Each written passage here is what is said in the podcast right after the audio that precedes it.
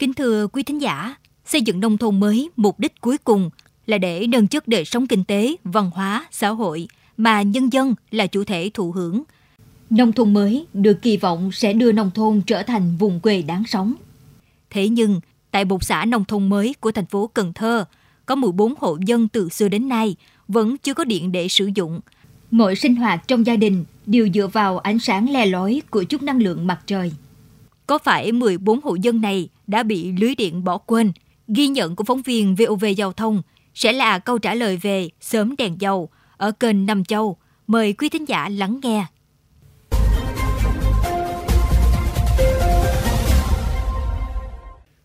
Để đi đến được một trong mười bốn căn nhà nằm trên tuyến kênh Nam Châu thuộc địa phận ấp An Thạnh, xã Thạnh Phú, huyện Cờ Đỏ, phóng viên buộc phải men theo những lối mòn trên bờ kinh vì nơi đây chưa có đường giao thông.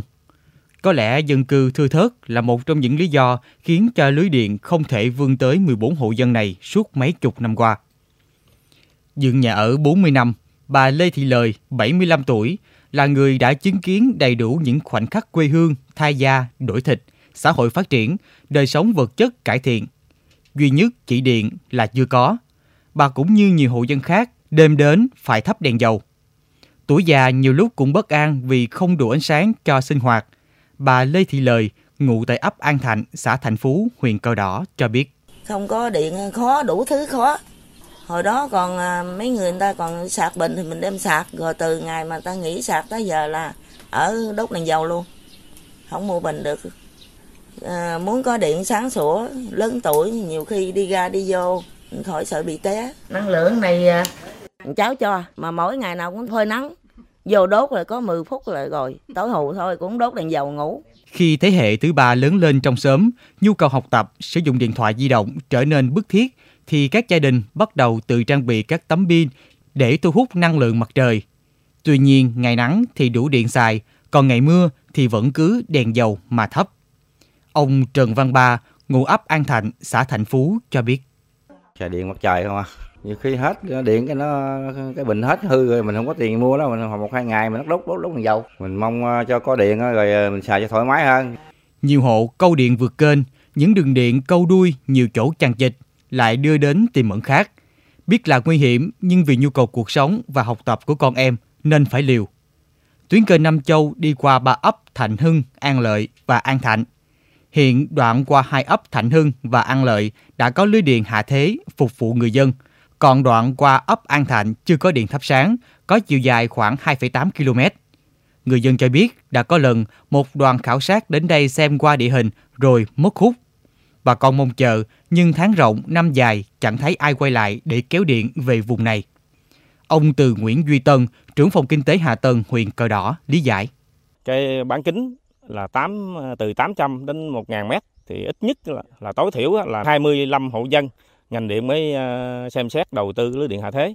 Do là cái tuyến này là tổng chiều dài là hai phẩy tám ki lô mét và chỉ có mười bốn hộ dân cho nên là không đủ chuẩn để ngành điện xem xét đầu tư. Qua khảo sát của phòng thì đa số người dân ở đây là đều sống bằng nghề nông, làm ruộng. Nhu cầu sử dụng điện để mà sản xuất thì nó cũng không có lớn. Nguyên do rõ ràng nhất là số hộ dân rải rác dọc theo kênh vẫn chưa đủ điều kiện để ngành điện kéo lưới điện về.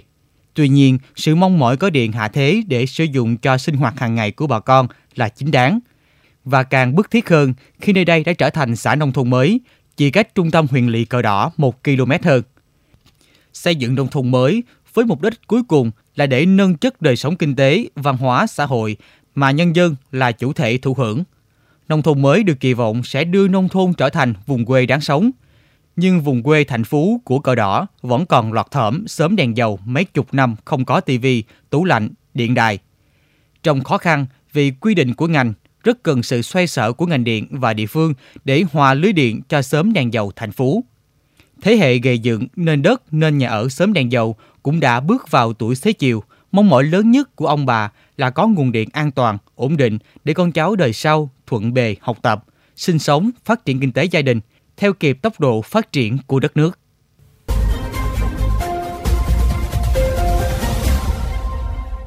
Đến đây, thời lượng dành cho chuyên mục Kết nối Mekong xin được phép khép lại.